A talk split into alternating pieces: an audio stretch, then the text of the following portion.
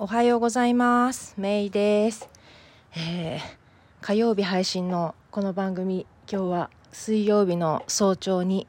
収録しています。えっと、今ですね、えー朝の日課の、えーもともとウォーキングプラスヨガっていうのが日課だったんですけど、最近はそれになんと、えージョギングが加わってですね、えー走ったり歩いたりして、えー今帰ってきたところで、えー庭でねお庭で、えー収録していますということでね、えサンディエゴは、えロックダウンが始まって60日を経過しています。62日。厳密に言うとね8週目です。あのイタリアとかね、あのリフトされたって聞いてて多分 3, 週3ヶ月ぐらいロックダウンしてましたよね、まあなんでね私たちもあと1ヶ月ぐらいなのかなってねちょっと思ってます。って言ってもね、まあ少しずついろんなのがこうまたリオープンされてきてるので、うん、もうちょっとなのかななんて思ってるんですけどね。皆さんはその後お変わりなくお元気でしょうか？ね。今日はね何を話そうかなって思ってていろいろ話すネタはねいつも通りいっぱいあるんですけどえっ、とパラダイムシフトの話をしようかな。でなんか最近なんかそれをすごくいろんな人と話して感じることがあって要はなんか今って2020年ってちょうど時代の移り変わり時代の変わり目だと思うんですよね。ですごい簡単に言うとコロナビフォーコロナアフターコロナみたいな感じ、うん、でも私たちは今アフターコロナの世界にいるんですよね。でそのいろいろまあ今どこにお住まいかにもよりますけど、まあ、大抵の方がまあいろいろこれまでの生活とは、ね、大きく違った暮らしを、えーしていると思うんですよね。まあ、ロックダウンされてるとこもあったりもうすでにね解除されてるとこもあったりだと思うんですけどであのパラダイムシフトが起きた時にどうするかっていうのでそのあーコロナの前の生活は良かったな。いつあの生活に戻れるんだろうっていうマインドセットだと結構苦しくなると思うんですよ。でなんでかっていうともうコロナ前の生活には戻れないんですよね私たちは。もちろんねそのあのワクチンが開発されたりとか薬が開発されるとそのコロナの治療とかコロナ対策っていうのはもちろんできてくるからそれは問題ないと思うんですよね。まあそれもまあ2、3年かかるのかなと個人的には思ってるんですけどでもねそのコロナ対策コロナ治療ができるようになったとしてもコロナの前と全く同じ生活は戻ってこないんですよね。なんかそこなんか例えばそれどういうことかっていうとまああのまあ、このあの本当に不幸なことにこのコロナのせいでねあの立ち行かなくなって会社が潰れてしまうっていうケースもすでにサンディエゴでもねたくさん起こってますけど世界中でそういう傾向ってあると思うんですよね。だし例えば働き方にしてももっとこうオンラインが推進されてくる、うん、対面にこだわらなくどんどんこだわらなくなってもともとそういう傾向あったけどもそれがさらに加速されていってますよね。でこれはじゃあコロナがなくなったから元に戻りましょうって100%そういうふうにはならないですよね。でそんな感じでその私たちのライフスタイルとかワークスタイル働き方もこのコロナアフターコロナで変わってくる、うん、要するに今本当に変化の時ですよね。でじゃあ私たちはその変化にパラダイムシフトに対してどういうマインドセットで暮らせばいいかっていうと私はこのアフターコロナでどうにどう適応していこうかなって考える。むしろなんかこのアフターコロナを楽しんでやろうみたいななんかそんなマインドセットがいいのかなって思ってます。実際ね私個人的には本当コロナのおかげでいろいろいいことって起こってると思うんですよね。私の中でもすごい変化があってやっぱりまあ今時間ができた心にも余裕ができたしあの時間にも、まあ、時間に余裕ができたって私の場合ちょっと言えるか分かんないですけどね。本当に毎日が 本当に忙しくあっという間に過ぎていっていてまあ、なんせ今はなんかフルタイムワーカースラッシュデイケアスラッシュ学校みたいになってるんでプラス主婦みたいなねになってるんであの非常に忙しいといえば忙しいんだけどもなんかこう充実感を持った忙しさっていうのがあるんですよね。だし本当にねいろんなことをやっぱり考える働き方もしっかりライフスタイルもしっかりね考えるきっかけになって例えば庭にコンポストを置こうと決めたりとかねあのそしてあの私最近あの我が家ではフルーツをたくさん食べるんですよね。サンディエゴもいい季節になってきたのかいろんなフルーツが売られててそこもね私が個人的に、えー、のここでの生活が気に入ってる理由なんですけど最近好きなのは、えー、パパイヤパパイヤとかパイナップル。あとチェリーが出てきましたね。チェリーは北の方で取れるんですけど、大体5月、6月ぐらいが、えー、ピークでね、すごく美味しいんですけど、チェリーとかね。あとやっぱりカリフォルニアといえばオレンジですよね。ネーブルオレンジとかもすごく美味しいし、うん、子供はね、リンゴが好きとか言うからリンゴも買ったりとかね。うん、なんかいろんな、あと、あの、メロンですね。いろんなメロン。うん。とか、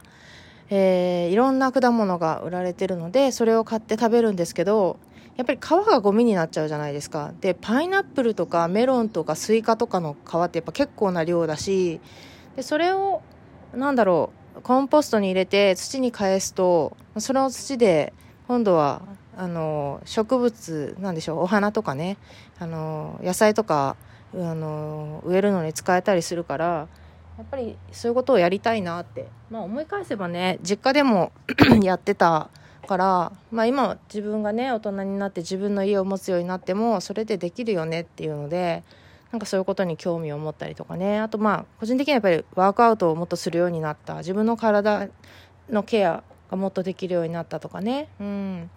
あとオンラインでもコミュニケーションをもっとこう工夫するようになったとかね。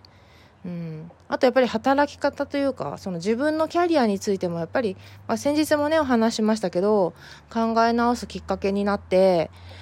なんか意外といい部分もね見えてきたりしてうん。あのー、なんか結構自分がこうあ勘違いしてたのかのかもみたいななんかそんなに悪くないなってなんかその自分でマイナスと捉えてたとこが実はプラスだったなみたいなね。うん。そういう部分も結構ありましたね。うん。なんで、なんかそういうこう、今後の変化ってどういう風になっていくのかな、みたいなね。だし、プラスなんかこう、戦略的思考力のある私としては、じゃあ、その新しい変化に合わせて、どう自分をポジショニングしていこうか、みたいなね。うん、なんかそういうことを考えたりも、えー、してますけど、えー、リスナーの皆さんはいかがでしょうか。うん。本当にね、なんか、ちょっと意地悪な言い方だけど、こう、コロナ前の生活が良かったな、いつ戻れるんだろうっていう考え方って、あの、バブル世代だった人が、もうバブルの頃は良かったな、またバブルが来ればいいのにって言ってるのとなんかちょっと同じ感じがして、なんか個人的にはそれはちょっと違うのかなって。うん。もうどう考えても日本はバブル時代には戻れないし、それがいいことってかどうかもね、まあバブル時代を経験してないので、わかんないですけど、なんかそんなことを考えたりね。なんでね、なんかもうコロナの前には戻れないので、むしろね、このコロナの後、起きている今の変化を見つめつつね、じゃあ自分はどうしていくのかとかね、あのー、じゃあどんな、なんか、うん、どんな働き方、ね、どんな仕事だったらね、もっと貢献できるのかとかね、本当なんかこういう予期せぬことがあるから、なんだろう、うん、いろんなことができるってやっぱり素晴らしいことだと思うし、なんならね、仕事もなんか一つじゃなくて二つあるのもいいことかもしれないし、うん、だし、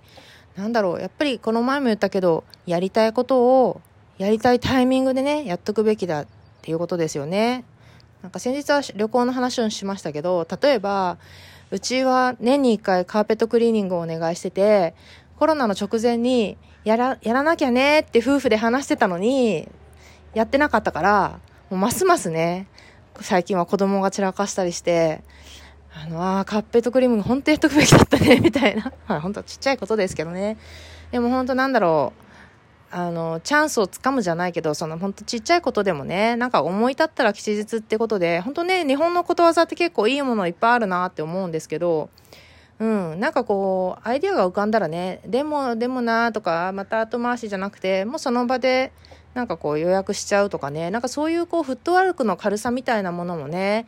なんか、うん、コロナを通じて感じれたらななんて思ってます。ね。えー、皆さんはいかがお過ごしでしょうか？ね。まずね、健康第一。うん。健康第一。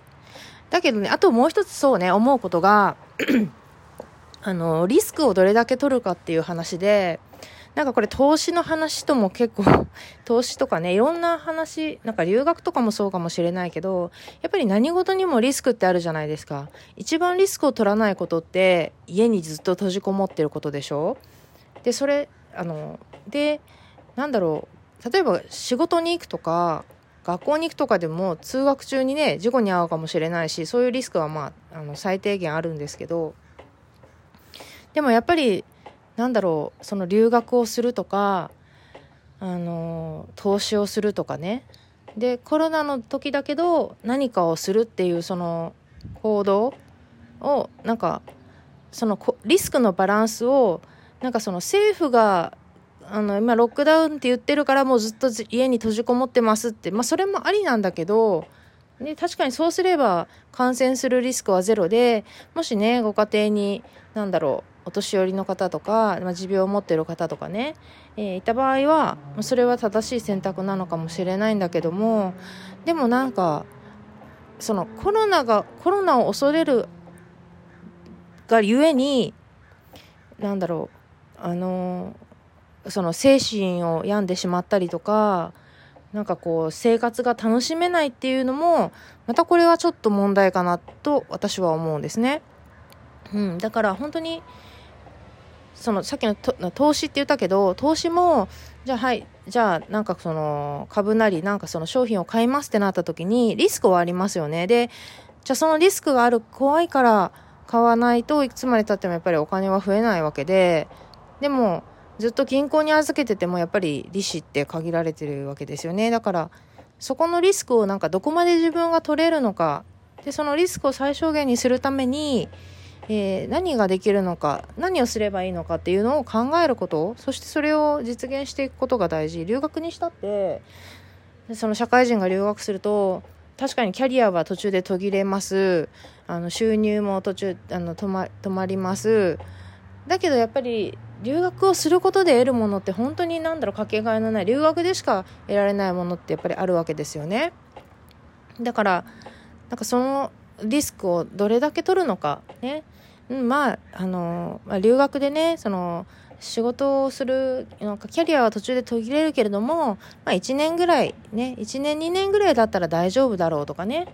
であの最悪これ日本に帰ってこの仕事に就けばなんとかなるやとかねそういうこうリスクヘッジみたいなものをする考え方。ただ単にねなんかこうあやっぱりなんかこう不安だから怖いからっていうので